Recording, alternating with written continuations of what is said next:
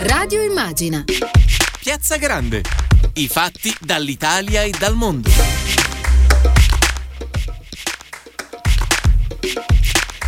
Buonasera a tutte e tutti da Tiziana Ragni, benvenuti a Radio Immagina, benvenuti in Piazza Grande, le 18.04, staremo insieme in diretta fino alle 19.30, lo faremo anche grazie all'aiuto di Emilio Tempesta alla regia, Silvio Garbini allo streaming, Sara Guabello in redazione.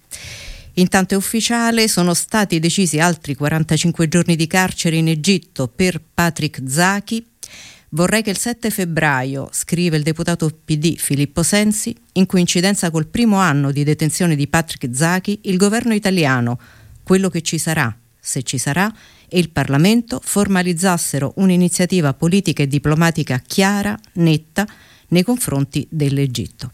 E a proposito di governo eh, che ci sarà, se ci sarà, verso le 19.15 sono attese dichiarazioni del presidente Roberto Fico.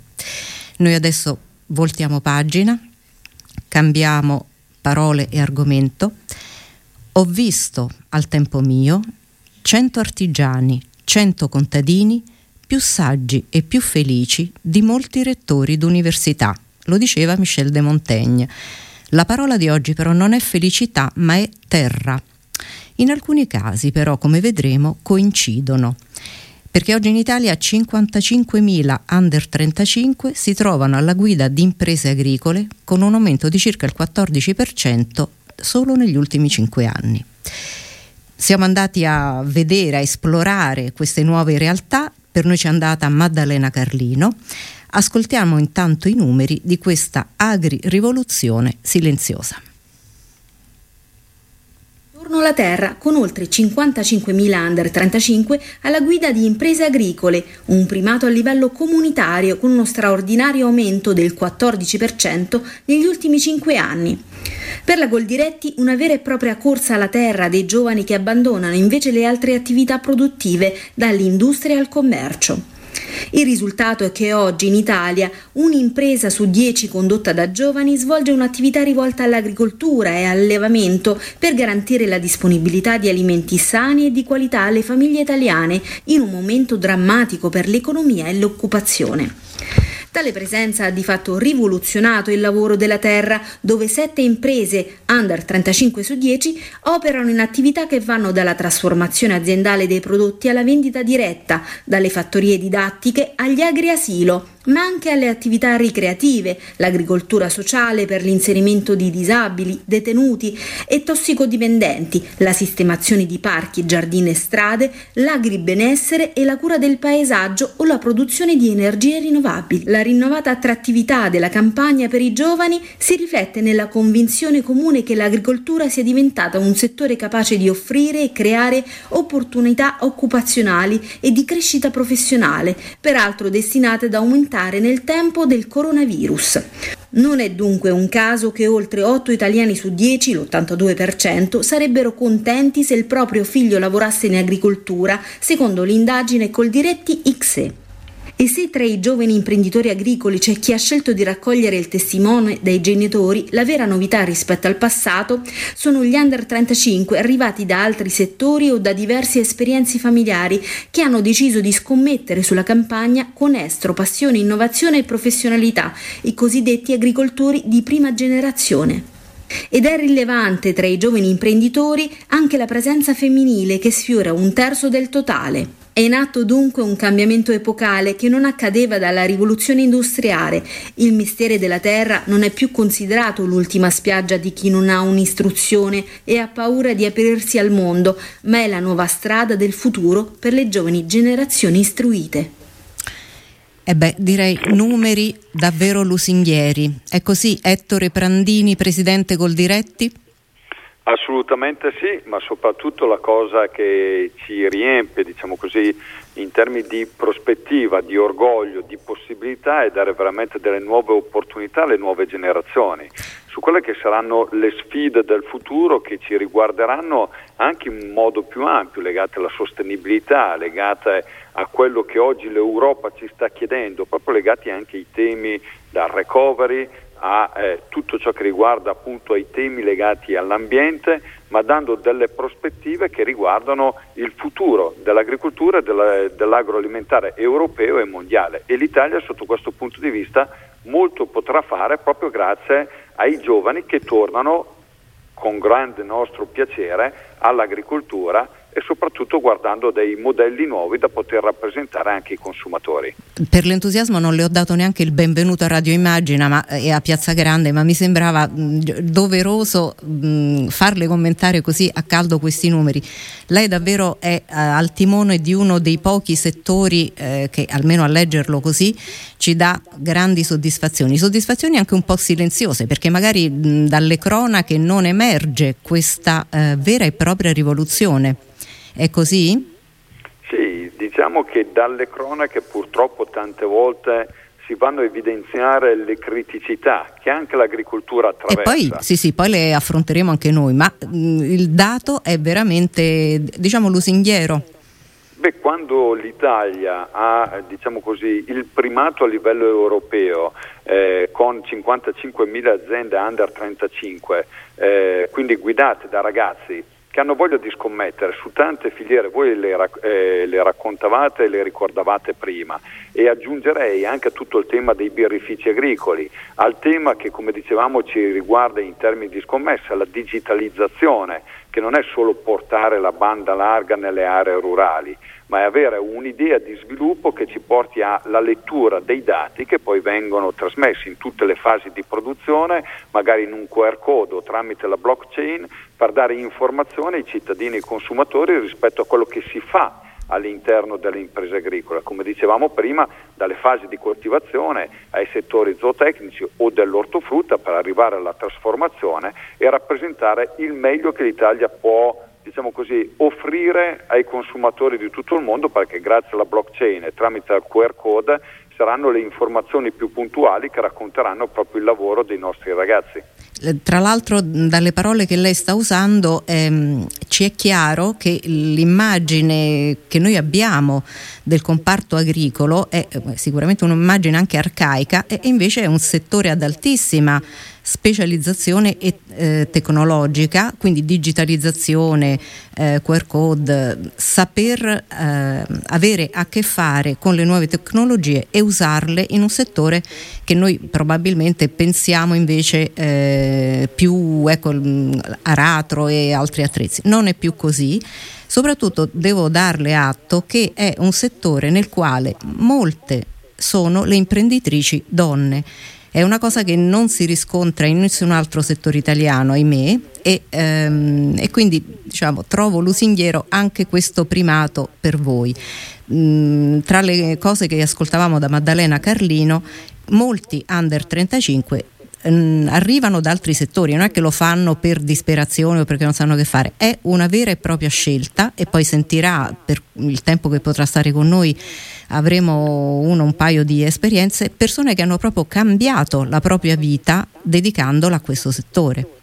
Ci sono tantissimi ragazzi che io ho il piacere e l'onore, grazie proprio al ruolo eh, che svolgo, eh, di poter conoscere ragazzi che escono da percorsi di carattere universitario, eh, che si inventano anche nuove attività in agricoltura, arricchendo quella che è eh, l'offerta che può essere poi data al consumatore e al cittadino stesso e portando quella voglia di eh, voler aggiungere in termini di eh, genialità che i nostri ragazzi possono avere e ci possono trasmettere, che poi cerchiamo poi di diffondere all'interno di tutto il settore agricolo. E ancora di più giustamente quello che lei sottolineava, il ruolo delle donne e delle ragazze che è straordinario perché in agricoltura oggi un terzo dei nostri imprenditori sono donne o sono ragazze che arrivano tra l'altro su settori strategici per quanto riguarda il comparto agroalimentare nel suo insieme. Eh, pensiamo quanto sia stato importante l'apporto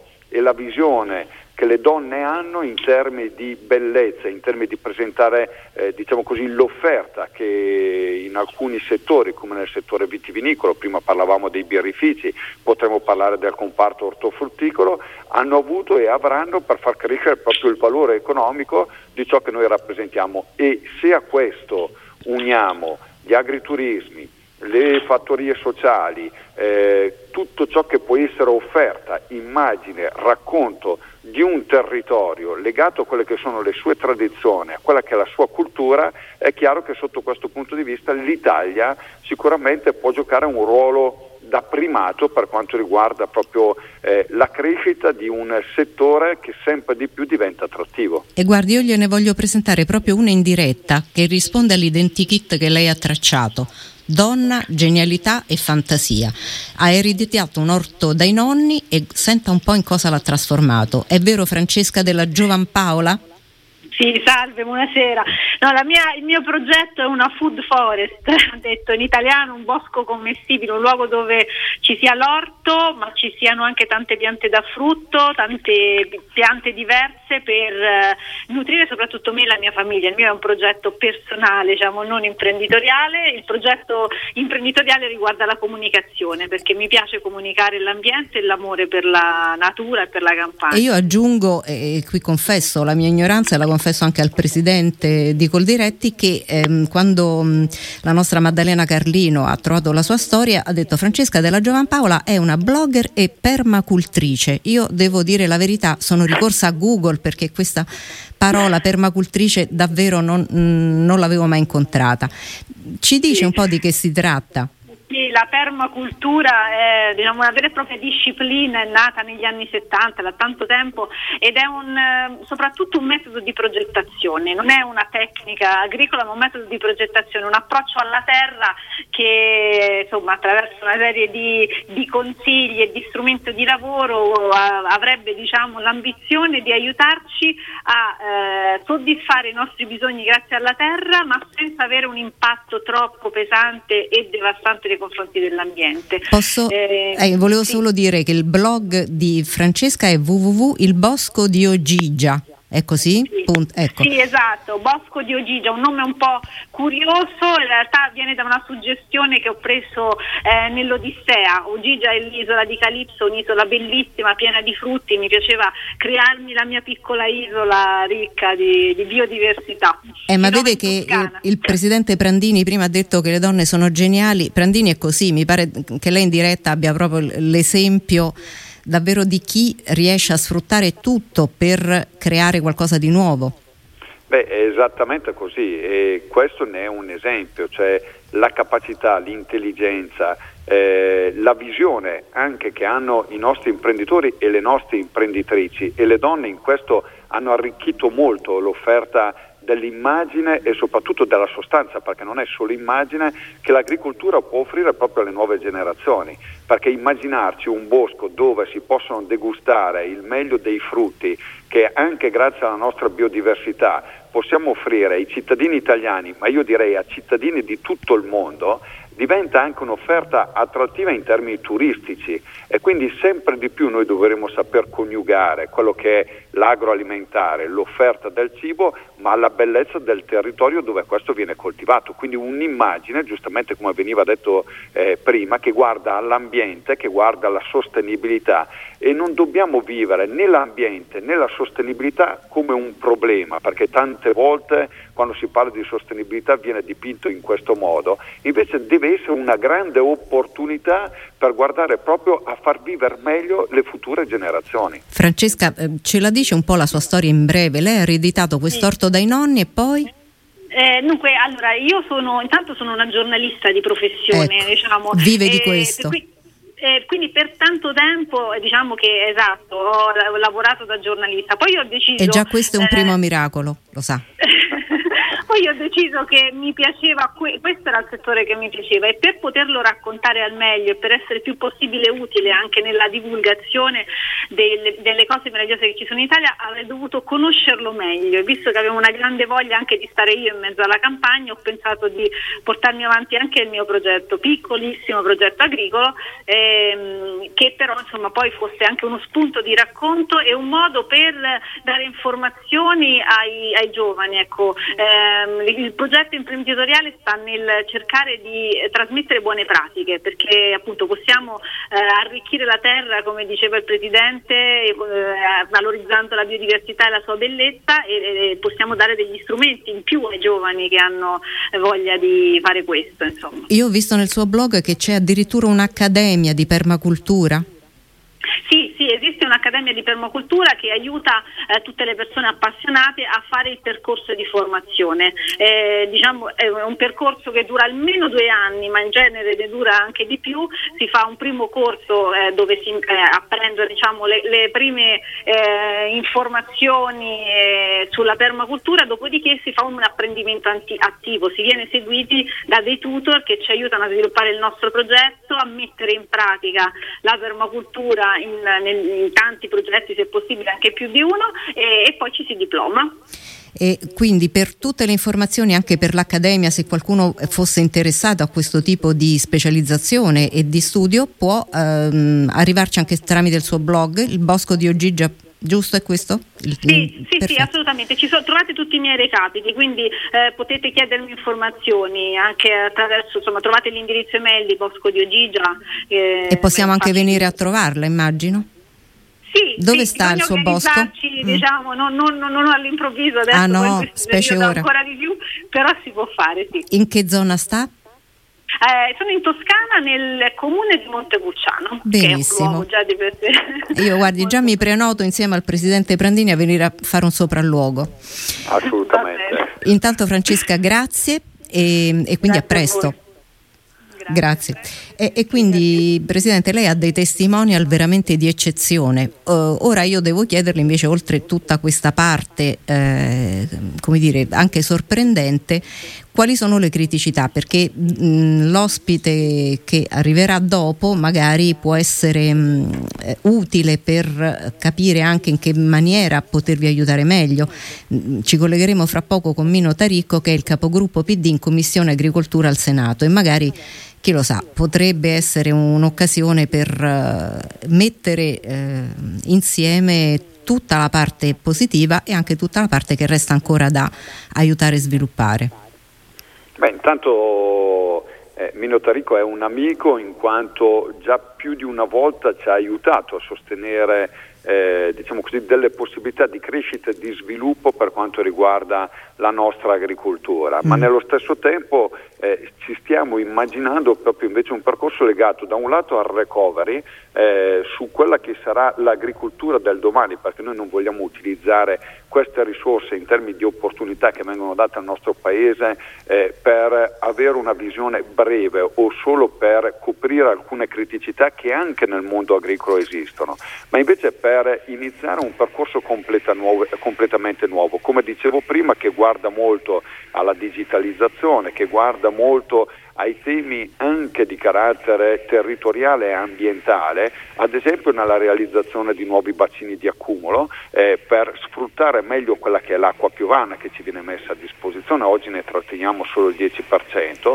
ma contestualmente guardando a quello che è lo sviluppo in termini di, di filiere, di sinergie che fra aziende agricole, indipendentemente dalle dimensioni che ognuna di queste hanno, possono eh, avere e debbono avere delle nuove opportunità di crescita e di sviluppo anche sui mercati internazionali. Quindi c'è veramente molto da poter e da dover fare, anche l'agricoltura, come dicevamo, eh, sicuramente delle criticità le sta attraversando, ma noi riteniamo che come fu nella crisi del 2008, 2007-2008, la grande crisi finanziaria, anche in quel caso l'agricoltura e l'agroalimentare furono il settore che più di altri diede occupazione e creò le condizioni di eh, ripresa economica. Anche eh, a causa del Covid e della pandemia, noi riteniamo che appena superata questa fase saremo nelle condizioni di creare quel presupposto per il quale ancora l'agroalimentare sarà il settore che più di altri ci aiuterà nella ripartenza. Ecco, tra l'altro... Sì. E a Mino chiedo ad esempio uno che tra l'altro è già in collegamento, giusto? Perfetto. Senatore, eccolo qua. Benvenuto sì, Mino Taricco. Buonasera. Buonasera, buonasera. Ecco, quindi sta ascoltando quello che sta dicendo sì, il Presidente. Sì, certo. Mm, è uno dei pochi casi sì, in cui si parla bene della politica, quindi approfittiamone. E sta dicendo che lei sta facendo un gran lavoro. Andiamo Beh, avanti. Ci proviamo, eh. ci proviamo. E quindi diceva Presidente ce l'ha proprio lì in, coll- in collegamento. Ecco, una delle cose che noi ci immaginiamo è che eh, in una fase delicata come quella che appunto il Paese attraversa, anche in alcuni settori che magari non sono proprio nello specifico dell'ambito agricolo come può essere la ristorazione, il poter tracciare magari quella prenotazione, anche quella che può essere un'apertura, una riapertura in termini serali nelle zone gialle, nelle zone arancio, eh, potrebbe darci la possibilità di ripartire ancora più velocemente, quindi avendo la certezza di dove uno fa, viene tutto tracciato e questo ci aiuterebbe molto proprio per alcune delle nostre filiere che soffrono come quella del settore vitivinicolo in un momento drammatico che il Paese sta attraversando. È chiaro che prima di tutto però viene la salute e la sicurezza per i cittadini e per tutti gli operatori. Che dice Taricco? Parlavamo del recovery, appunto di tutta questa partita di uh, aiuti e di, um, e di, impulso. Ma io sono assolutamente d'accordo. Eh, diciamo che di filoni su cui bisognerà lavorare ce ne sono parecchi quello cui faceva riferimento adesso il Presidente, diciamo della tracciatura, digitalizzazione di una serie di processi può diventare veramente un salto di qualità su cui peraltro molte aziende, molti soggetti stanno già lavorando ma che ha spazi di crescita e di potenziamento straordinari e che sicuramente dovrà essere sostenuto e incentivato perché è un'infrastruttura eh, che sia rivolta diciamo così, al contesto interno ma anche al contesto internazionale può diventare veramente un, eh, la strumentazione per un salto di qualità eh, grandissimo. Eh, tutto il, il, tema a cui faceva riferimento prima, che sentivo mh, diciamo così, del, connesso al tema generale dell'agricoltura di precisione, sì. da quella dell'agricoltura a quella eh, della meccanizzazione, sono ambiti che hanno bisogno del sostegno necessario per poter fare questo salto di qualità, ma che hanno delle potenzialità veramente straordinarie. Noi una delle misure che abbiamo già in parecchie occasioni riproposto è che eh, dovremo trovare il modo di eh, diciamo così, accompagnare in questa stagione è proprio quella diciamo così, dell'accessibilità alle misure della cosiddetta agricoltura 4.0 eh, cioè tutti quei eh, sistemi innovativi che nella cessione del credito devono trovare il sostegno per essere accompagnati come investimenti. Ecco, su questo io credo che ci siano ehm, ci sia un grosso lavoro da fare e ci siano delle potenzialità veramente straordinarie. Anche perché, mh, po- senatore D'Arico, i numeri che abbiamo sentito ci dicono che è un grande generatore di occupazione, quindi sono soldi che vengono investiti, giusto? Lo è sicuramente, ma soprattutto oserei dire che l'agricoltura in tutta una serie di territori che poi rappresentano il 70-80% del nostro territorio nazionale, eh, tolto le aree proprio più urbane, tutto il resto del territorio ha eh, dire, in modo naturale nell'agricoltura uno straordinario volano perché genera un indotto a monte e a valle eh, che ha una ricaduta territoriale pazzesca, cioè dove c'è un'agricoltura fiorente fiorisce il territorio e eh, quell'agricoltura alimenta tutta una serie di eh, come dire, di spazi di crescita, di occupazione, di sviluppo connesse in qualche misura a questo tipo di agricoltura. Eh, noi abbiamo tutta l'area pedemontana, tutta l'area appenninica e tutta una serie di aree che, che normalmente chiamiamo cosiddette marginali, dove se mettiamo in moto l'agricoltura mettiamo in moto il territorio, mettiamo in moto il turismo, mettiamo in moto il commercio, mettiamo in moto tutto quello che ci ruota intorno. Certo. Presidente Brandini?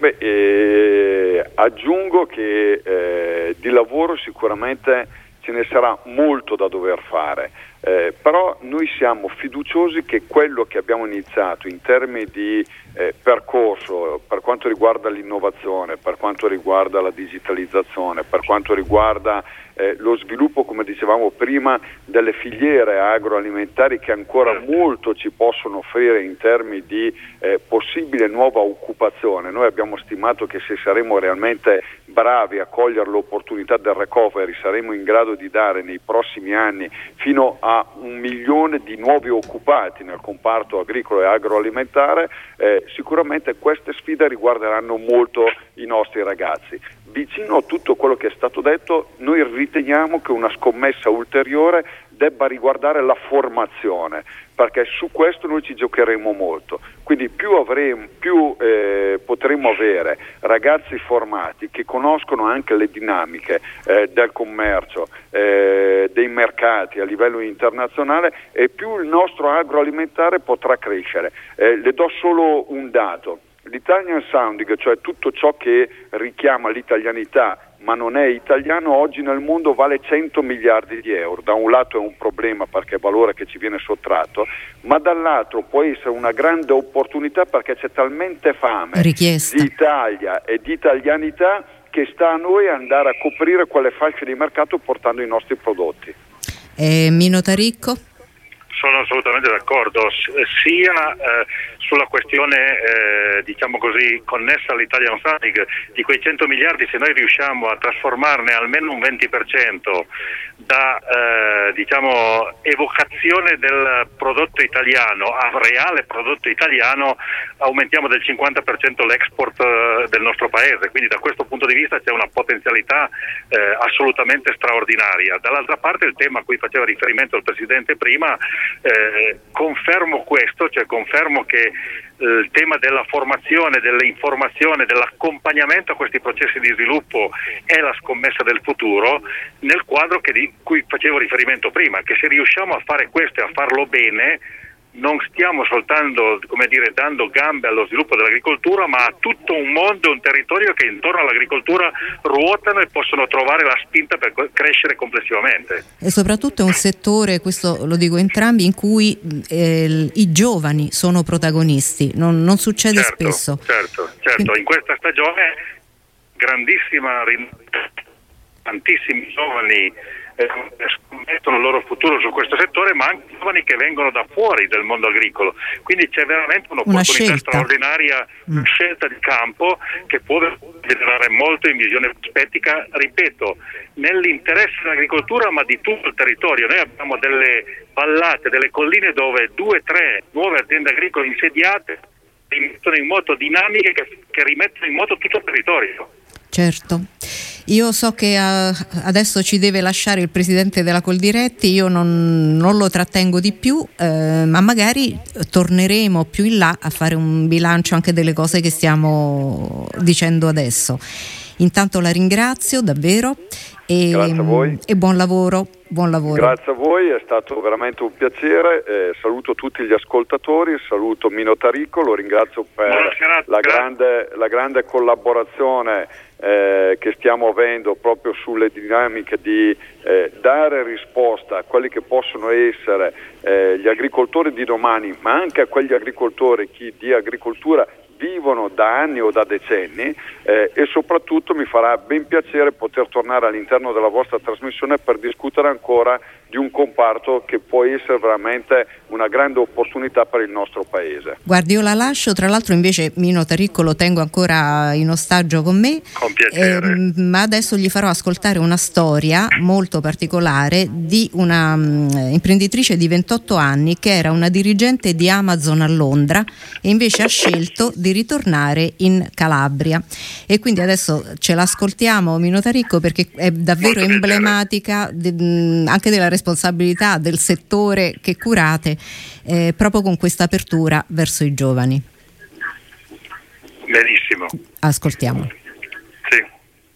Meglio la terra in Calabria in atto uno storico ritorno alla terra con oltre 55.000 under 35 alla guida di imprese agricole, un primato a livello comunitario. Meglio la terra in Calabria che essere dirigente Amazon a Londra. Federica Basile, 28 anni, ci racconta la sua storia. Eh, circa due anni e mezzo fa ormai ho lasciato l'Inghilterra dove lavoravo come manager per Amazon per tornare in Calabria eh, dove lavoro nell'azienda agricola in cui sono cresciuta. Mio padre ha sempre lavorato in questa azienda agricola anche se è stata fondata da un'altra famiglia, però eh, per me è sempre stata una seconda casa. Quando avevo le vacanze estive venivo spesso qui e quindi mi sono affezionata non solo alla terra e alla natura ma anche alle persone che ci lavorano.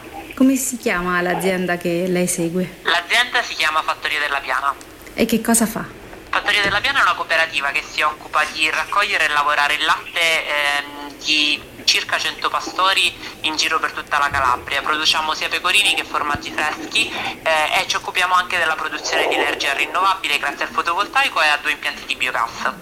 Ecco, questo è un particolare davvero importante perché lei ha anche vinto un Oscar Green per la sostenibilità.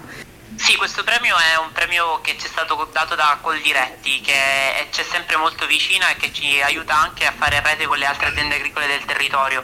In generale negli anni noi abbiamo creato un sistema eh, dove tutte le aziende agricole che hanno scarti confluiscono questi scarti qui in azienda e eh, poi vengono usati per produrre energia tramite il biometano. Qual è stato quel momento in cui lei ha deciso di lasciare Londra per poter iniziare una nuova avventura che immagino non sia una scelta facile? Eh, assolutamente, io non vivevo in Calabria da quando avevo 18 anni, ho sempre studiato fuori, però ho iniziato a pensare che forse è una responsabilità di ognuno di noi portare avanti il nostro territorio e sicuramente c'è una, la possibilità di fare la differenza in Calabria è sicuramente maggiore di quanto non sia a Londra o in Inghilterra. Eh, come manager d'Amazon c'erano tante persone che, che vogliono e hanno voluto prendere il mio posto, qui in Calabria siamo sicuramente di meno, quindi penso si possa fare di più la differenza. Tornerebbe mai indietro? No, penso che sia stata una scelta fatta al momento giusto e per le giuste motivazioni, quindi non so cosa c'è davanti a me, però sono contenta delle scelte che ho fatto. Eh, se si trovasse davanti un giovane che vuole intraprendere una strada simile alla sua, cioè un ritorno alla terra, che cosa gli direbbe? Gli farei un grande in bocca al lupo innanzitutto e gli direi che ne vale la pena farlo e di, fa- di fare sempre squadra perché una delle cose in cui non siamo tanto bravi forse è fare squadra e tramite diverse associazioni si può ed è bello circondarsi di persone con un percorso simile perché ci danno la forza per andare avanti anche. Grazie a Federica Basile, Maddalena Carlino per Radio Immagina. E quindi Mino Taricco si può fare la differenza, dice Federica Basile, 28 anni, ex dirigente Amazon a Londra. Ricordo a tutti, siamo in collegamento con Mino Taricco, che è il capogruppo PD in Commissione Agricoltura al Senato e se non sbaglio dovremmo aver collegato nel frattempo Diego Scaramuzza, AgriChef, è così? Sì. Benvenuto Diego Scaramuzza a Radio Immagine, adesso mh, mm, le faccio commentare, ascoltiamo un attimo Mino Taricco e poi arrivo a lei.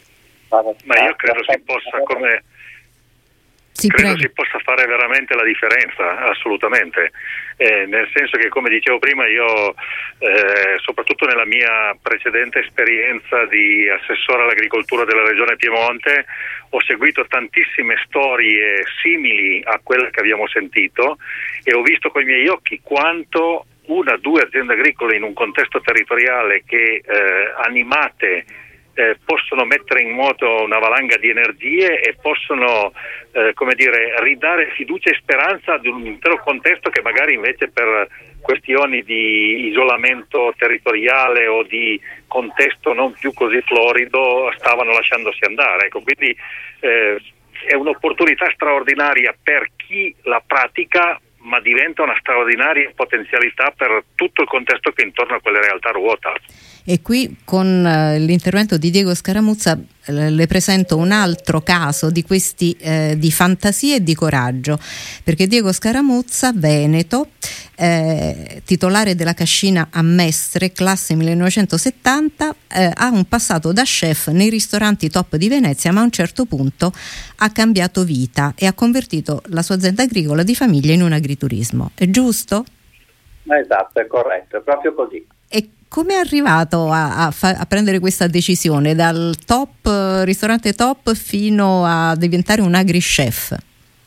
Allora, il mio percorso nasce per una grande passione per la cucina, avendo fatto anche l'istituto alberghiero, poi la mia professionalità è stata sì, comunque eh, valorizzata anche dal percorso lavorativo nella nostra città lagunare. Poi in una fase mia personale di voler mettermi in proprio, cioè di diventare imprenditore, imprenditore. del mondo della ristorazione e guardandomi attorno non c'era niente che, che fosse così interessante e accattivante. Avevo a casa un, dove vivevo, dove siamo, siamo comunque nati, l'azienda agricola di famiglia, un'azienda agricola molto piccola, era un ettaro 80, due ettari di terreno che la nonna coltivava col nonno a seminativi, aveva qualche vacca da latte, poco remunerativa sicuramente perché non l'avevo mai guardata più di tanto, però avevo cominciato a sentir parlare dell'agriturismo, mi ero molto informato, avevo cercato di capire qual era la mia realtà di agriturismo che fosse più idonea e cucita addosso a me, insomma, che potesse essere interessante. E così poi ho intrapreso questo percorso, ho preso in mano l'azienda della nonna, sono entrato in agricoltura, ho cominciato a lavorare il terreno, a seguire le stagioni, a produrre mie, i miei ortaggi perché poi la mia cucina si è girata eh, molto in una passione per l'utilizzo della verdura, degli ortaggi, delle, delle erbe di campo, dei fiori, una cucina eh, così comunque un po' diversa forse anche e abbiamo restaurato l'azienda agricola, adesso l'azienda è partita da 2 ettari, siamo quasi a 6 ettari e 50, eravamo in affitto, adesso siamo in proprietà e questa è un po', un po l'avventura, nata 27 anni fa, ecco questo sì. E che cosa fa un agri-chef che invece un super chef top di prima eh, non faceva o il contrario, cosa non fa più e, e che le dà soddisfazione?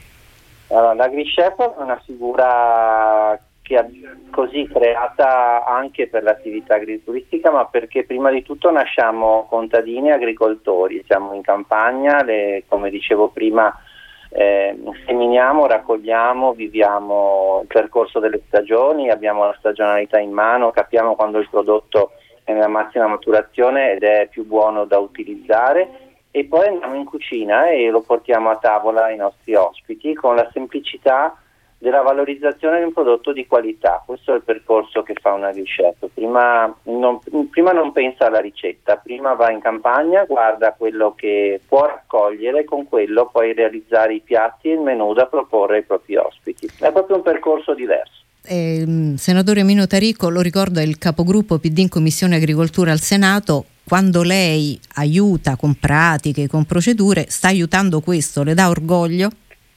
Assolutamente sì, e, e, la cosa che credo cerchiamo di fare è di avere sempre chiara la consapevolezza che al fine del lavoro che stiamo facendo ci sono realtà, situazioni come quelle descritte che hanno bisogno di essere, tra virgolette, messe in condizioni di poterlo fare e accompagnate nel, nel farlo. Credo sia una sfida assolutamente affascinante. Io ormai è qualche anno che sono impegnato nelle istituzioni, ma eh, ormai una trentina d'anni fa mi ero licenziato da responsabile commerciale di un'azienda e ho messo su una piccola azienda agricola frutticola provando le stesse dire, sensazioni ed emozioni che mi stanno raccontando in questo momento. Credo sia una cosa straordinariamente bella vissuta dal punto di vista di chi opera questo tipo di scelta eh, e credo sia come la, la parola che si diceva prima una cosa straordinariamente generativa. Non sono tantissime le cose in questa stagione che possono avere questo tipo di requisiti. Per quel che ci riguarda, poter servire questo disegno è la cosa più bella che possiamo avere la possibilità di fare. Ecco.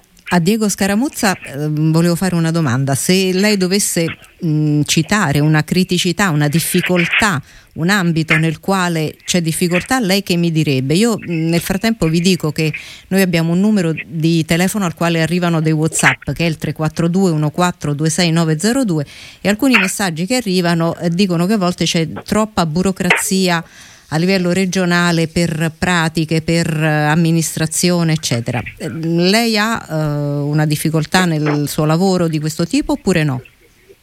Penso che la burocrazia sia la cosa peggiore per le, per le, aziende, anche tipo la mia. Io poi anche occupandomi dell'agriturismo per Coldiretti con l'associazione Terra Nostra che si occupa di agriturismo in Italia per Coldiretti ci rendiamo proprio conto di questo, che una, il problema della burocrazia è quello che poi frena tantissime volte magari voglia, una voglia di imprenditoria nuova, magari una voglia di scommettere un po' di più, soprattutto nel mondo, nel mondo rurale. Questo limita ma non blocca per fortuna, perché l'inventiva dei giovani e il mondo agrituristico, il mondo comunque legato all'ospitalità, alla ricettività in agriturismo, che è molto interessato dai giovani, ha una possibilità di, di comunque di espandersi e di innovarsi in queste, in queste attività. Poi è vero, eh, se penso al mondo agrituristico, già solo avere in Italia 19 leggi regionali diverse che diversificano l'attività, questo, se ne avessimo una sola uguale per tutti, forse sarebbe più facile comunicare un settore. Questo è vero, la burocrazia, la complessità burocratica penso che è, il, è un male per le nostre aziende, per i giovani, per la voglia di fare impresa innovativa, moderna, legata magari alle tradizioni, al territorio, alla valorizzazione del prodotto tipico e al Made in Italy. A Minotorico neanche la faccio la domanda sulla burocrazia regionale, non voglio creare incidenti diciamo, no, eh... cioè, ci sono due considerazioni su ciò che stava dicendo prima. Io credo che da una parte molta della burocrazia in generale nei processi di digitalizzazione che eh, come dire, si stanno mettendo in campo in questa stagione possano oggettivamente portare la pubblica amministrazione a diventare più semplice e meno necessariamente impegnata a disturbare le aziende sulle cose eh, quotidiane sostanzialmente. Dall'altra mhm. parte quel limite qui si faceva riferimento è oggettivo, cioè il fatto di avere un'agricoltura a dimensione regionale che da una parte permette di avere un'agricoltura potenzialmente più attenta alle peculiarità, alle esigenze, alle particolarità dei territori, dall'altra parte crea una frammentazione normativa e in tanti casi una dissonanza normativa che molte volte complica oggettivamente la vita alle imprese. Qui il tema grosso ancora non risolto è quello di trovare una modalità per affrontare il titolo quinto della Costituzione mm. che, che continua a essere il grande tema all'orizzonte ma anche la grande incompiuta. Ecco, qui purtroppo qualsiasi tema si tocchi, sanità, istruzione, eh, eccetera, so, eh, so, torniamo è complicato, là. È complicato, è complicato. E prima di salutare Diego Scaramuzza ero molto tentata di chiederle una ricetta, perché la ricetta della Grischef ci tenevo molto, però lei deve sapere che sulla porta della mia cucina c'è scritto bacio meglio di come cucino. Ora io non credo che lei abbia qualcosa di adatto per me. Se ce l'ha, se ha una ricetta per quelli proprio impediti in, in 20 secondi Guardi, penso che la cosa più semplice sia prendere un prodotto di grande qualità, cuocerlo in maniera molto semplice e vedrai che è già una grande ricetta, perché poi se scendiamo in dosi e procedure di cottura forse ci allunghiamo un po' troppo. Ecco, il grande prodotto ecco. non ha bisogno di grandi lavorazioni. Allora, il primo eh, segreto per una cucina buona è comprare le cose eh, genuine. È questo. Allora, grazie ancora a Diego Scaramuzza. Grazie davvero. E grazie a lei. Mino Taricco. Buonasera. Eh, e più mm, diciamo andiamo avanti più collezioniamo mi pare ehm, esperienze che eh, ci restituiscono un paese coraggioso fantasioso dal, certo, eh, certo. per il lavoro che lei è chiamato a fare dal suo osservatorio in questo momento a cosa sta lavorando? Ma noi adesso in questo momento qui abbiamo appena finito purtroppo questa annata eh, così colpita dall'emergenza Covid ci ha portati a mettere all'angolo tutto ciò che non era strettamente connesso all'emergenza e quindi come dire, a rallentare moltissimi percorsi. Abbiamo appena approvato la norma quadro nazionale sull'agricoltura biologica eh, che è stata approvata in commissione, adesso dovrà andare in aula. Abbiamo alcune altre normative che sono in attesa eh, della conversione. Ma per regolare e, il settore del biologico? Eh, diciamo la, la, legge quadro ha proprio uno sguardo complessivo, ah, sì. cioè eh, da una parte creare alcuni strumenti quali un marchio nazionale, quale un tavolo di coordinamento e di indirizzo e di individuazione delle misure a livello ministeriale che accompagni il proprio settore, incentivare misure di filiera e di distretto dando un riferimento normativo e sostegni che accompagnino lo sviluppo di questi processi, eh, accompagnare tutto ciò che è la ricerca sulle sementi, sulla qualità dei prodotti, su tutto resto, c'è proprio una norma quadro che eh, come dire, alla luce del, del regolamento eh, della direttiva europea dà indicazioni puntuali a tutto il settore e crea gli strumenti per eh, potenziare lo sviluppo di un settore che già di suo in questo momento è in grandissimo sviluppo. C'è una parola che lei prima ha pronunciato eh, che è formazione e l'ha detta prima di lei Ettore Prandini, presidente sì, della Coldiretti, l'hanno detta anche i nostri ospiti e noi in collegamento abbiamo Sonia Foli, preside dell'Istituto Alberghiero Palombara Sabina. Benvenuta Sonia Foli. Buonasera a tutti grazie de, dell'invito. Ecco, perché eh, la formazione, eccola qui la protagonista, abbiamo proprio la persona adatta al momento adatto. Eh, L'Istituto Alberghiero di Palombara Sabina, io sono andata a vedere il vostro sito, avete progetti, mh, lavorate, formate ci può dare così uno sguardo eh, quante persone sono iscritte, quanti studenti sono iscritti, se sono iscrizioni in aumento? Eh, L'Istituto Alberghiero di Palombara è una scuola nuova, nel senso che esiste dal 2001, quindi abbiamo una storia molto stretta nel tempo, ma in questi vent'anni siamo, posso dire con molto orgoglio, molto cresciuti. Uh-huh. Eh, essendo un alberghiero eh, è partito fin bene fin dall'inizio, nel senso che le iscrizioni della, mm, presso questa scuola sono state significative fin dai primi anni. Adesso ci attestiamo intorno ai 700 alunni per un istituto di, un, diciamo di provincia, nel senso che siamo a 40 km di Roma, eh, da Roma è sicuramente un numero significativo. Certo. Eh, abbiamo avuto un, una bella crescita negli anni, adesso è un paio d'anni circa che eh, ci attestiamo su questo numero, ma anche perché c'è stata l'apertura di un istituto a indirizzo analogo in, sullo stesso territorio, quindi chiaramente ecco, chi, eh, i ragazzi che hanno trovato più facile raggiungere l'altra scuola. Chi esce da un istituto Prego. alberghiero è già pronto per lavorare, poi ha bisogno di tirocini, di, uh, di altro percorso formativo. Eh, I ragazzi che si diplomano all'alberghiero, prima di tutto vorrei specificare che in realtà hanno quattro possibili scelte, quindi cucina, pasticceria, adesso semplifico usando il termine sì, più sì, comprensibile, sì. meno tecnico, eh, sala e ricevimento. I nostri ragazzi fin dal terzo anno, anzi direi anche prima, hanno occasione di formazione. Adesso chiaramente eh, chiudiamo una parentesi, purtroppo in questo periodo è diverso, però eh, a parte l'eccezionalità del momento, normalmente i nostri ragazzi fanno eh, attività pratiche fin da subito, dal primo anno, quindi ore di laboratorio previste già da, dall'ordinamento scolastico, eh, sono quattro alla settimana per sala e cucina e altre ore per ricevimento. E, per ricevimento. Ehm, Già dal secondo anno cominciamo a fargli fare anche esperienze sul territorio, quindi banchetti, occasioni pubbliche alle quali loro possono partecipare, chiaramente guidato dai loro insegnanti. Dal terzo anno in modo sistematico, ma parlo di dieci anni, quindi non solo la legge 107 che ha previsto in modo tassativo la, la necessità dell'alternanza scuola-lavoro che oggi poi definiamo eh, percorsi PCTO, percorsi alternanza scuola, mm, eh, percorsi di, di PTCO, scusate, non, non mi viene la, la descrizione. E comunque i ragazzi nostri l'hanno fatto fin da prima.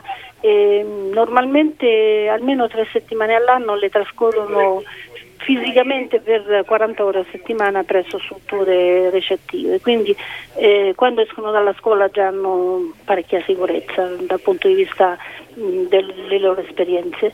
La scuola nel tempo ha lavorato anche per dar loro la possibilità di fare esperienze all'estero, eh, abbiamo avuto finanziamenti Erasmus, grazie ai quali i ragazzi sono stati in varie città di, Ro- eh, di Lond- eh, europee Londra, Parigi, eh, no, Parigi no, Madrid. Però insomma hanno possibilità eh, Berlino, di fare insomma, esperienze anche fuori, certo. Sì, In sì, questo sì, momento immagino sia un momento ovviamente di, eh, di, di fermo, comunque di difficoltà. Eh, di difficoltà, che speriamo davvero passi presto.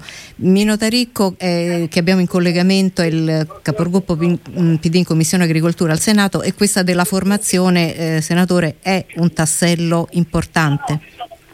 Sicuramente sì, lo è in generale, lo è in questo settore del, della ristorazione, del, dell'accoglienza, esperienza pratica vissuta in tantissime realtà, una scuola che giochi connessa al territorio, come mi pare l'esempio che abbiamo sentito prima, eh, in molti casi è lo strumento per creare una cultura dell'accoglienza, una cultura della ricezione e, e, a far fare un salto di qualità ad un territorio. Io ho, la fortuna di vivere in un contesto eh, vicino al, al, al, territorio delle Langhe del Monferrato, lì eh, le scuole di formazione che hanno operato hanno veramente trasformato la cultura del territorio, hanno formato il territorio ad avere consapevolezza e strumenti per fare accoglienza in modo qualitativamente alto e tutto questo ha rimesso in moto energie straordinarie da un punto di vista turistico, degli agriturismi sul territorio, ma della cultura in generale del, dell'accoglienza, della ricezione e dell'ospitalità del territorio, che sono dire, delle leve potenziali, ma questo vale sostanzialmente in tutti i contesti perché la formazione è la vera leva per eh, far evolvere e cambiare eh, come dire, consapevolezza, cultura, capacità e strumenti per affrontare le sfide che abbiamo di fronte. Certo, Sonia Folli, poi mh, Preside, abbiamo ascoltato prima che è anche un settore che in questo momento, è chiaro, è fermo per la pandemia, ma certo, ha certo. un grandissimo ehm, come dire, spettro di, di possibilità di impiego e quindi è una di quelle scuole davvero che che ci, consigli- che ci, sentiamo di consigliare. Grazie davvero Sonia Foli per tutto il lavoro che fate. Grazie, grazie arrivederci. E grazie al grazie. senatore delle belle parole. e... Grazie e buon lavoro. Grazie senatore, gra- altrettanto.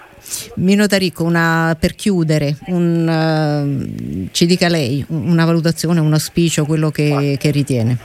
Ma io credo, come dicevo nel, all'inizio, che veramente il comparto agricolo, il settore agricolo abbia dire, non solo delle potenzialità straordinarie, ma può diventare veramente un'occasione per moltissimi giovani, moltissime sfide imprenditoriali nuove, anche in settori totalmente nuovi. Prima il Presidente Prandini faceva riferimento ad esempio a tutto il tema connesso agli scarti delle aziende agricole e il rapporto che questi hanno con le energie rinnovabili. Lì si è messo in moto un processo di infrastrutturazione energetica del territorio che ha veramente cambiato determinate dinamiche zootecniche agricole, ma questo vale sostanzialmente in tutti i settori, cioè sì. se noi prendiamo un settore per settore ci sono delle innovazioni e delle potenzialità straordinarie in atto in questo momento che possono solo eh, dire, migliorare il contesto eh, operativo da tutti i punti di vista, sia dal punto di vista della sostenibilità, della qualità dei prodotti, della qualità del lavoro, della potenzialità di sviluppo dei territori. E tutto questo è veramente una sfida affascinante, devo dire per quel che riguarda noi, il lavorare quotidianamente con emendamenti, con miglioramenti normativi ragionati insieme alle categorie interessate, costruiti in un'ottica di una filosofia di sviluppo che valorizzi territorio, sostenibilità, qualità dei prodotti, credo sia per quel che ci riguarda un lavoro straordinario ma che ha dire, ricadute e riflessi positivi veramente potenzialmente enormi. E credo che sia un settore che da questo punto di vista ha veramente eh, dire, delle prospettive eh, assolutamente significative, ripeto, per le imprese, gli imprenditori, i ragazzi, i giovani che ci scommettono, ma per tutto il contesto che ruota intorno a loro. Grazie allora a Mino Taricco, capogruppo PD in Commissione Agricoltura Senato, perché ci ha fatto capire che sostanzialmente il ritorno alla terra è proprio il ritorno al futuro. Grazie davvero certo, senatore. Certo. E, Buonasera, grazie. Ecco, e ci risentiremo ah, più in là. Con grandissimo piacere, quando sarà possibile sarà un vero piacere. Grazie, grazie ancora. Noi Buonasera. adesso Grazie, ci fermiamo due minuti, ascoltiamo un po' di musica e poi passiamo a un'altra pagina di Piazza Grande.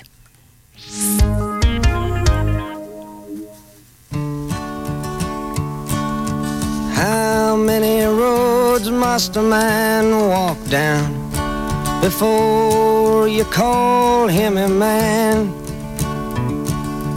How many seas must the white dove sail? before she sleeps in the sand. And how many times must the cannonballs fly before they're forever banned? The answer, my friend, is blowing in the wind. The answer is blowing in the wind.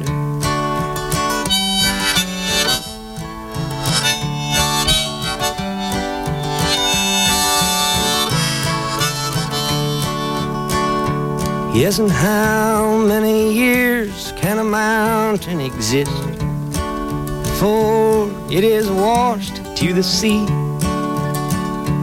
Yes, and how many years can some people exist before they're allowed to be free? Yes, and how many times can a man turn his head and pretend that he just doesn't see. The answer, my friend, is blowing in the wind. The answer is blowing in the wind.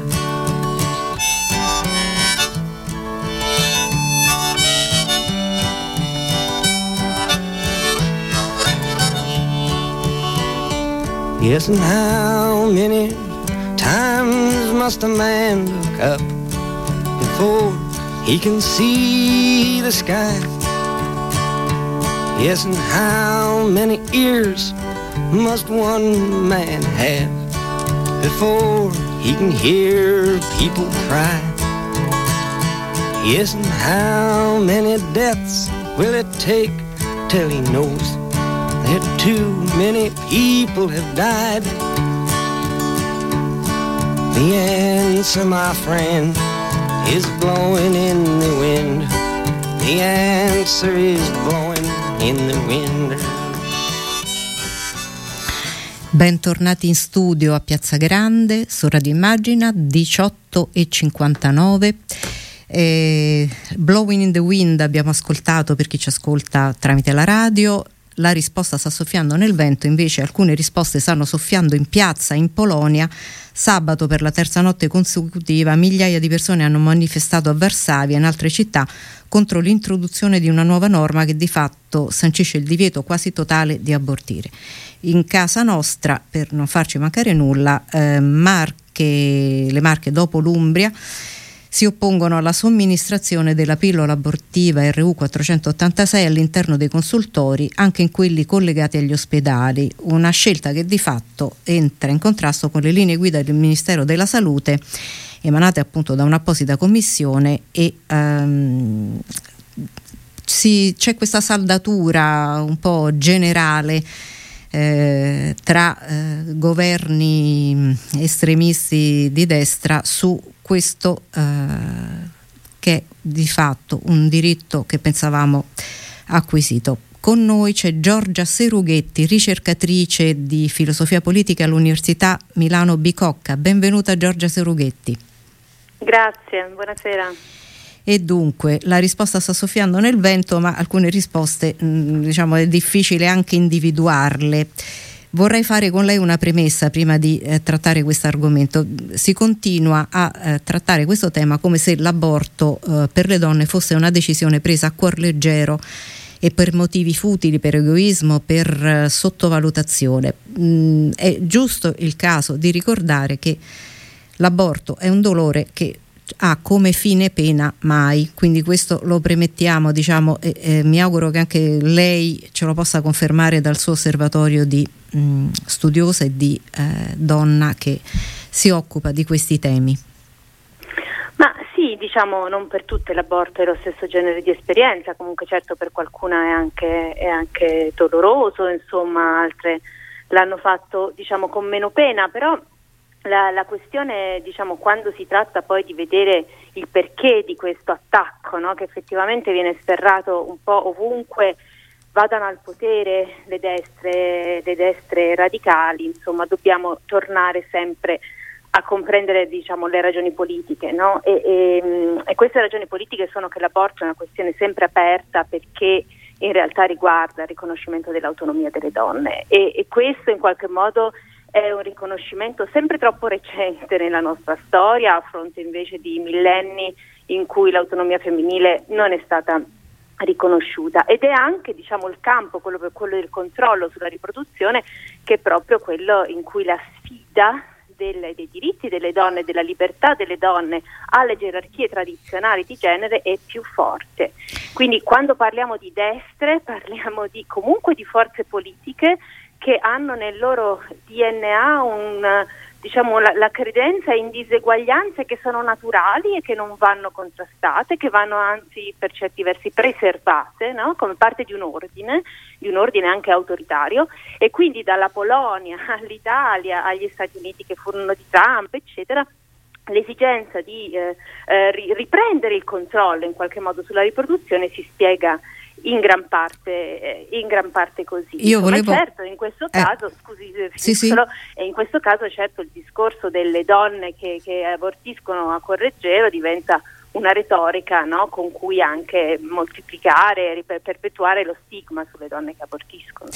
Volevo sì in questo senso sottoporle anche la motivazione, ehm, una delle motivazioni che è stata adotta, mm, qui parliamo del caso delle Marche, ehm, il capogruppo di Fratelli d'Italia nella regione Marche, Carlo Ciccioli o Ciccioli, dice senza nascite ci sarà una sostituzione etnica, perché qui entriamo proprio davvero in un ambito eh, altro mh, mm, e soprattutto quello che invece volevo chiederle, eh, spesso si, eh, si, mischiano questi due campi, denatalità e aborto, come se fossero in relazione. Ma i dati dicono certo. questo? No, i dati non dicono questo. Il tema della sostituzione etnica, cioè Ciccioli per certi versi ha detto ad alta voce quello che in qualche modo serpeggia in molti ambienti abortisti, cioè quella, l'idea per cui in qualche modo la ragione per cui dovremmo fare questa battaglia per la natalità e contro l'aborto sarebbe quella di garantire una discendenza etnica per certi versi, no? quindi riprendere il controllo proprio sulla discendenza affinché non ci sia squilibrio tra la nascita di bambini stranieri nei nostri paesi e la nascita di bambini italiani, dal momento che diciamo, c'è una fertilità più alta tra le donne, eh, tra le donne straniere. Detto questo, naturalmente cioè, si spiega da solo, no? come una mm. posizione nativista, diciamo razzista anche, no? per cui eh, in qualche modo fa parte della logica sempre della, cioè, delle ideologie eh, della destra, però il tema del rapporto tra aborto e natalità o aborto e denatalità rischia di essere più influente di quanto riescano ad essere diciamo, personaggi come Ciccioli, perché se si crede che contrastando l'aborto si aumenti la natalità, che è un grandissimo errore perché in realtà i due fenomeni vanno proprio per strade diverse, ci sono in Italia abbiamo un basso livello di abortività e un basso tasso di natalità, in Francia abbiamo un più alto livello di abortività e anche un più alto tasso di natalità, cioè due, i due tassi non sono tra loro in correlazione e sicuramente non sono l'uno la causa dell'altro, cioè non è l'aborto che causa la, la, denatalità. Se ci si convince di questo, allora può sembrare persino sensato un ragionamento come quello appunto del Consigliere delle Marche, secondo cui la 194 che oggi abbiamo in vigore sarebbe una legge in qualche modo superata o, o inutile, perché oggi avremmo bisogno di una 194 per la libera maternità delle donne. La verità è che la nostra 194 è già per la libera maternità delle donne, perché l'aborto, eh, la possibilità di, di, accedere liberamente, gratuitamente all'aborto e la possibilità di portare avanti dei progetti liberi di maternità sono la stessa cosa, sono due facce della stessa medaglia che si chiama autodeterminazione delle donne. Certo, e mh, le cause che in realtà eh, poi impediscono eh, la natalità eh, sono piani per la famiglia adeguati. Se, si, annunciano, si annunciano sempre nelle campagne elettorali, non vengono mai finanziati a dovere e, e si dice sempre che no, quando noi faremo, faremo per la famiglia, eccetera. Attaccare il corpo delle donne in questo è una scorciatoia. Assolutamente sì, eh, diciamo, ed è anche un modo per non affrontare per davvero il tema della denatalità, no? che invece appunto, come lei diceva, richiede delle politiche ampie, complesse, che vanno sicuramente, passano anche attraverso sostegni economici, ma passano sicuramente attraverso infrastrutture sociali, attraverso gli asili nido e attraverso il lavoro. Ehm, cioè, nei paesi come il nostro, cioè paesi diciamo, a, a sviluppo eh, avanzato, le donne fanno più figli quando c'è più parità di genere e quindi quando c'è il lavoro, quando ci sono i servizi, quando c'è, più, quando c'è un reddito diciamo, su cui possono contare, cioè siamo al di, al di là no, di una società tradizionale in cui in qualche modo anche il, il rapporto poteva essere inverso tra questi due, due fattori. Adesso anche in Italia vediamo che le donne fanno più figli dove stanno meglio, dove c'è più ricchezza, dove hanno più servizi e questo in qualche modo sta creando delle, delle diseguaglianze anche tra donne, tra aree del paese che, che, sono assolutamente da combattere, da contrastare, solo che il modo in cui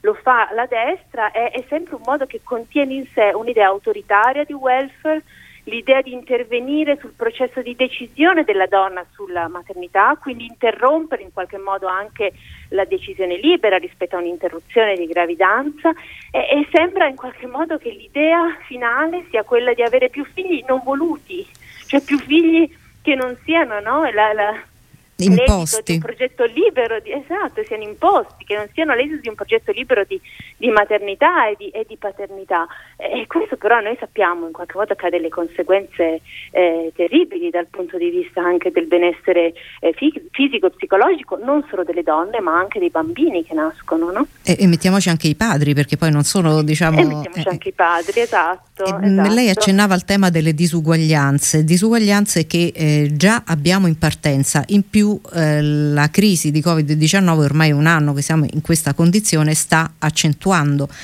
e quindi in questo senso chi davvero volesse farsi carico dei problemi de, della denatalità eccetera dovrebbe mettere mano più compiutamente a questo tipo di eh, settore, cioè quello appunto del, ehm, del supporto, del, dei consultori, dei centri in cui si possano mh, aiutare le persone, non in, diciamo, imporre eh, decisioni precostituite.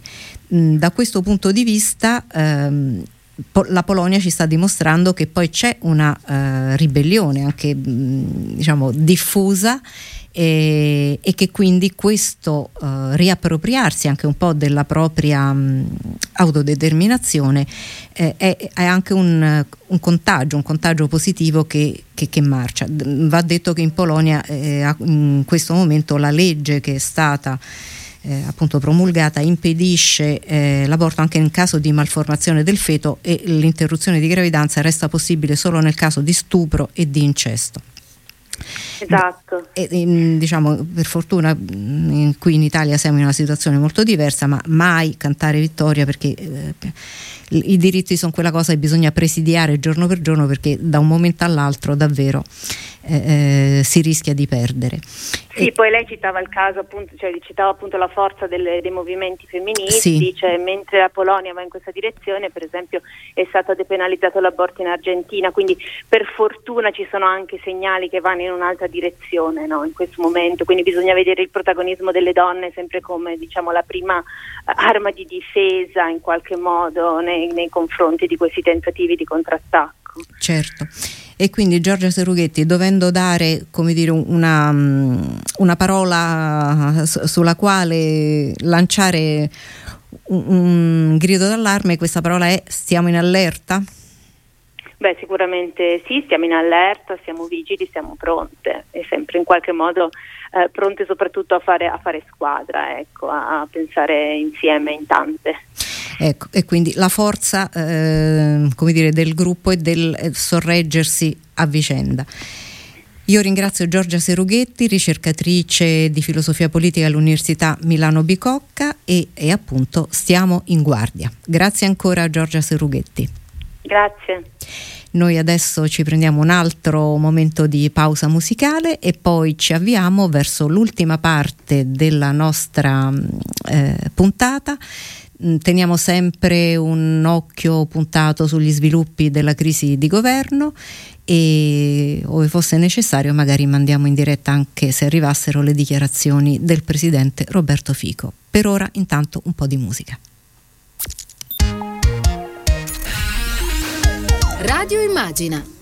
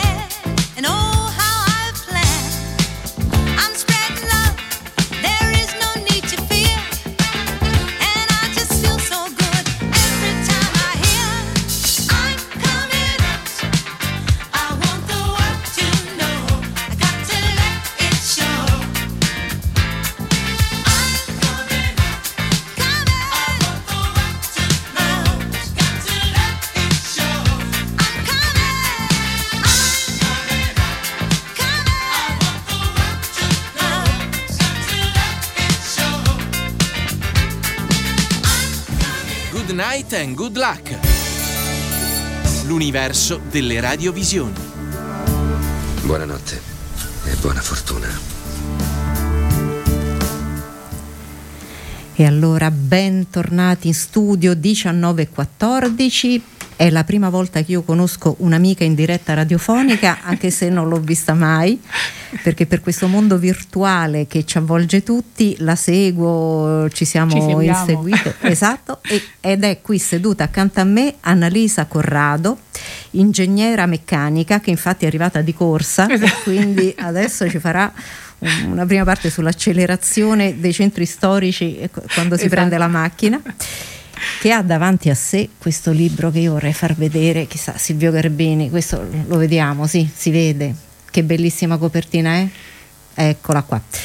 Le ragazze salveranno il mondo senza punto interrogativo. Esatto. Annalisa Corrado che ehm, lo facciamo vedere ancora? Sì. Chi sono quelle tre ragazze? Allora, queste tre meravigliose ragazze sono Rachel Carson, eh, Greta Thunberg e Alexandria Ocasio-Cortez. E sono solamente tre delle cinque meravigliose donne che sono raccontate nel libro. Diciamo che è, è nata prima la copertina della conclusione del libro, quindi sono- alcune si sono eh, assolutamente infilate. Per esempio, Jane Fonda non era prevista nel libro. È arrivato in fondo appunto. Esatto.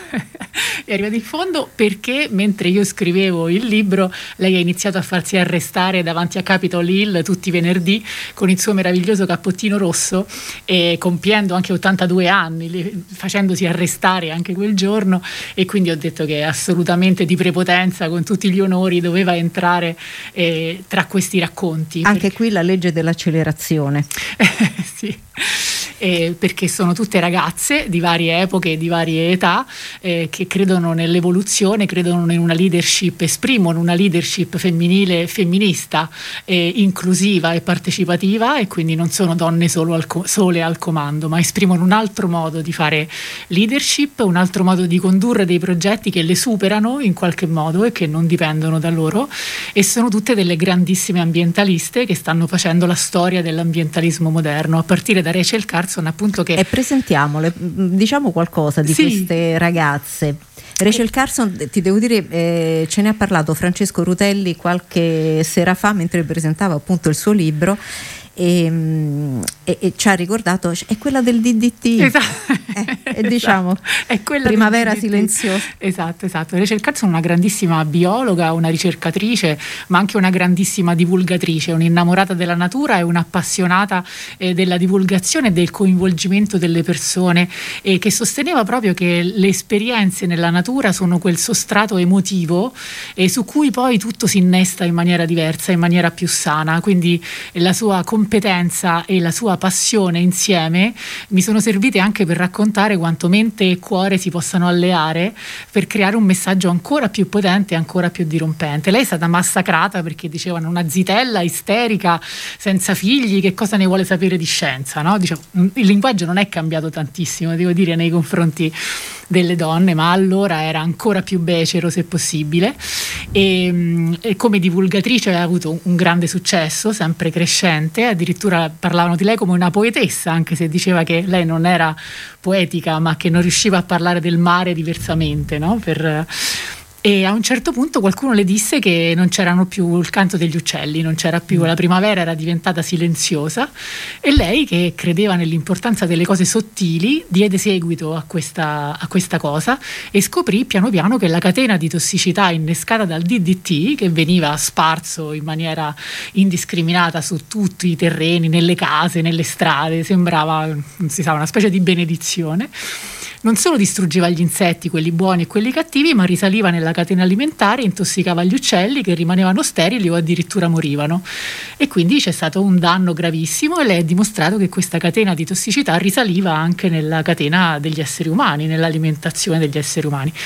E dopo battaglie incredibili contro le multinazionali della chimica è riuscita a dimostrare che effettivamente il DDT era un biocida e non un pesticida e basta e addirittura la sua azione ha fatto sì che gli Stati Uniti si siano dotati delle prime istituzioni a controllo dell'ambiente, no? quindi ha lasciato un segno tangibile potentissimo e le prime associazioni ambientaliste e scientifiche sono nate sullo slancio della sua figura, del suo insegnamento e, insomma, e della sua rivoluzione. Quante sono le figure contenute in questo libro? Altre quattro. Ecco. Qual è la tua preferita? Poi le citiamo tutte. Ah, non, si, non, lo so. No, sono tutte, ormai è la tua famiglia. Sì, no, sono meravigliose tutte. Devo dire che quella che conoscevo meno forse era Vangari Matai. Allora, Vangari Matai, la premio Nobel. La premio Nobel per la pace, prima premio Nobel africana eh, per la pace, una donna che aiuta a raccontare questa cosa complicatissima idealmente che diciamo che non c'è giustizia sociale senza giustizia ambientale, senza giustizia climatica, no? che la lotta per le diseguaglianze, per l'inclusione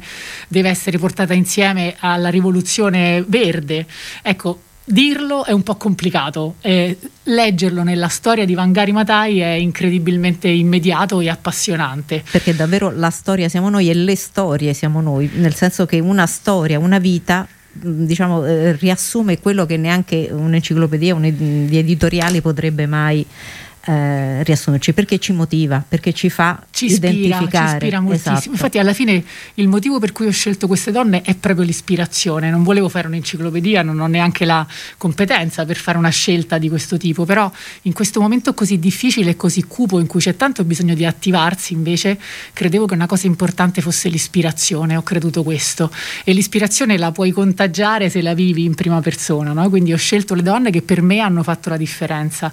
E Vangari Matai appunto ha combattuto assieme alle donne che ha conosciuto, ha ascoltato, alle quali ha offerto delle risposte ai loro problemi quotidiani attraverso la cura del territorio, attraverso la piantumazione, la messa a dimora di alberi.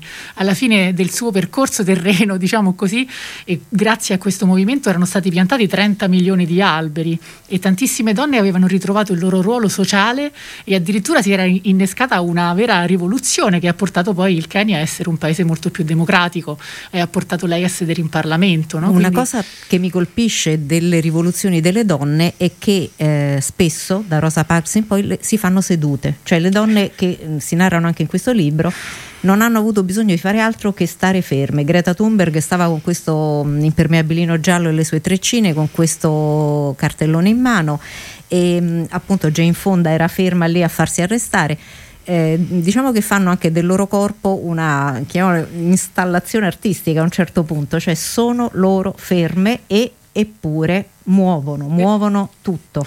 e rappresentano plasticamente le loro battaglie, non sono delle portatrici di battaglie altrui perché magari in quel momento sono quelle che vanno per la maggiore o quelle che creano più consenso, sono proprio carne della loro battaglia, sono carne del motivo per cui stanno combattendo. E questo appunto lo testimoniano anche perché è fisicamente che eh, si impongono no? con la loro presenza nei luoghi cambiando completamente i connotati a quello che era successo precedentemente, anche Vangari Matai con un'occupazione farà sì che e il regime carcerario del, di, di, di, Moi eh, restituisse a delle famiglie delle persone che erano ingiustamente incarcerate senza, alcuni, senza alcun motivo.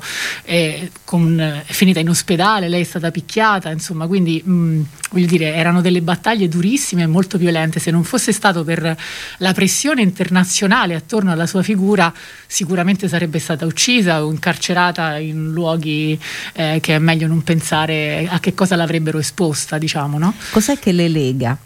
Diciamo dalla giovane età di Greta Thunberg fino a Jane Fonda, che cos'è che... Beh, proprio loro due mi aiutano a dire una cosa che secondo me è molto importante. Greta ha detto sempre nessuno è troppo piccolo per fare la differenza e Jane Fonda ci racconta, avendo trovato questa sua nuova battaglia a 80 anni, ci racconta che non è mai troppo tardi per fare la differenza, per mettersi in discussione, per mettere a servizio di una battaglia tutto quello che si ha a disposizione, compreso quello che si è costruito in una una vita splendida e meravigliosa come quella di, di Jane Fonda. Quindi hanno eh, in comune l'idea che eh, l'annichilimento che si prova di fronte alla mostruosità delle battaglie e delle sfide che ci, che ci troviamo davanti si respinge eh, attraverso lo stare insieme, attraverso la partecipazione e attraverso eh, l'attivismo. Questo ci aiuta a capire che assieme non siamo la somma de- dei singoli, ma siamo qualcosa di più importante, di più grande, di certamente più contagioso in senso positivo, anche se è un termine un po' fastidioso in questo momento, ma in questo caso è molto bello. Anche con la stessa Alexandria Ocasio Cortez, mm. che pure racconto con Greta c'è un dialogo bellissimo dal quale ho preso spunto per raccontare entrambe. Loro non si erano neanche incontrate mai fisicamente ma è un dialogo su Skype che hanno avuto e mm, raccontano entrambe che hanno superato la loro incredibile frustrazione e proprio sentendo la forza della collettività. E poi quella hanno cercato e quella hanno saputo animare. E un po' tutte queste donne eh, fanno questa esperienza. Tu hai dato voce a, a cinque grandi donne ehm, l'esperienza che facciamo è anche plasticamente visibile quando si inquadrano tavoli anche politici, economici, eh, e che sono tutti tavoli in cui sono rappresentati è rappresentata un'Italia di uomini. Raramente ci sono eh, donne sedute e, e presenti a questi tavoli quando poi invece la situazione si fa disperata, a un certo punto cominciano a uscire i nomi di donna. Quando veramente non c'è più nessuna chance, arriva il momento, cioè quando si cala la carta della donna vuol dire siamo veramente nei guai. Quando si cala la carta kamikaze. Diciamo, Esattamente. Diciamo, esatto. Da esatto. questo punto di vista, ehm, diciamo, tu l'hai inteso anche come un libro che possa motivare eh, le donne a a farsi avanti, a farsi, diciamo, a prendersi quello che se aspettiamo che ce lo dia qualcun altro eh, non arriverà mai? Eh, assolutamente sì, assolutamente sì, e eh, torno all'ispirazione di cui parlavamo mm. prima.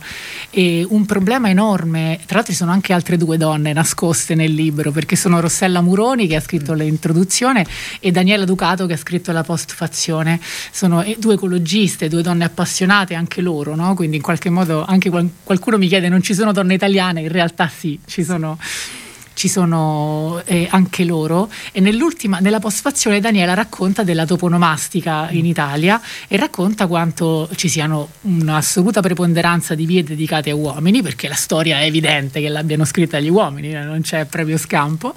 Poi ci sono le nazioni, i territori geografici, gli animali, le piante in ordine e alla fine c'è una piccola percentuale di donne la, Mm, tra cui la maggior parte sono sante, possibilmente martiri, insomma questo è un po' la... Se no non si entra. Esatto, e quindi eh, la storia delle donne non è raccontata, ci sono delle storie incredibili, delle eccellenze, delle persone appunto che hanno fatto la storia, hanno provocato dei cambiamenti di cui ancora noi oggi tuttora viviamo eh, la, l'importanza no? e abbiamo cavalcato delle conquiste che hanno fatto loro, però non vengono mai abbastanza raccontate. Ecco, Rachel Carson, Bangari Matai sono persone a cui dovrebbe essere dedicata una via in ogni città, tanto per dirne una, e sono storie che invece al di fuori di una piccola bolla di interessati non, non, non, si conoscono, non si sa neanche. Tantissime persone mi hanno detto: Io non sapevo chi fossero, eppure sono delle donne incredibili. Quindi sicuramente anche il gioco, insomma il gioco è diventato anche una battaglia più seria no? sul farmi chiamare ingegnera sì. e, e, ci sono ancora moltissime resistenze da questo punto di vista. Una mia carissima amica Flavia Marzano mi ha fatto notare quando anch'io ero un po' stranita all'inizio, diversi anni fa, fa scusa perché infermiera, cameriera, perché no, non suonano male e, e, e effettivamente è esclusivamente una questione culturale, una questione culturale che va forzata perché le ragazze, le bambine si devono devono sentire eh, come dire, aperte ogni strada davanti e se non abbiamo neanche i nomi per chiamare le cose al femminile, come fanno a immaginarsi? Non sentiranno alla loro portata. Già certo. molto spesso devono fare un, uno sforzo di astrazione perché non c'è mai stata una donna in un certo posto, non c'è mai stata una donna premier, non c'è mai stata una donna presidente della Repubblica, non c'è mai stata una donna in tantissimi posti. A proposito, magari ci sorprendono fra poco e stasera eh, la, la carta kamikaze, esatto, di, la carta giusto la carta kamikaze però perché... e dunque le ragazze salveranno il mondo futuro, però intanto le ingegnere meccaniche gli stanno dando una bella accelerata. E io vi saluto insieme appunto ad Annalisa Corrado. Le ragazze di Annalisa sono queste che vi abbiamo raccontato. Noi ci ritroviamo in diretta invece su Radio Immagina domani mattina con Cristiano Bucchi e vi auguro buonanotte e buona fortuna. Annalisa Corrado, Grazie, grazie mm. davvero. È stato davvero un piacere e insieme a me ci sono stati Silvio Garbini allo streaming, Emilio Tempesta in regia, Sara Guabello in redazione. Buona serata a tutti.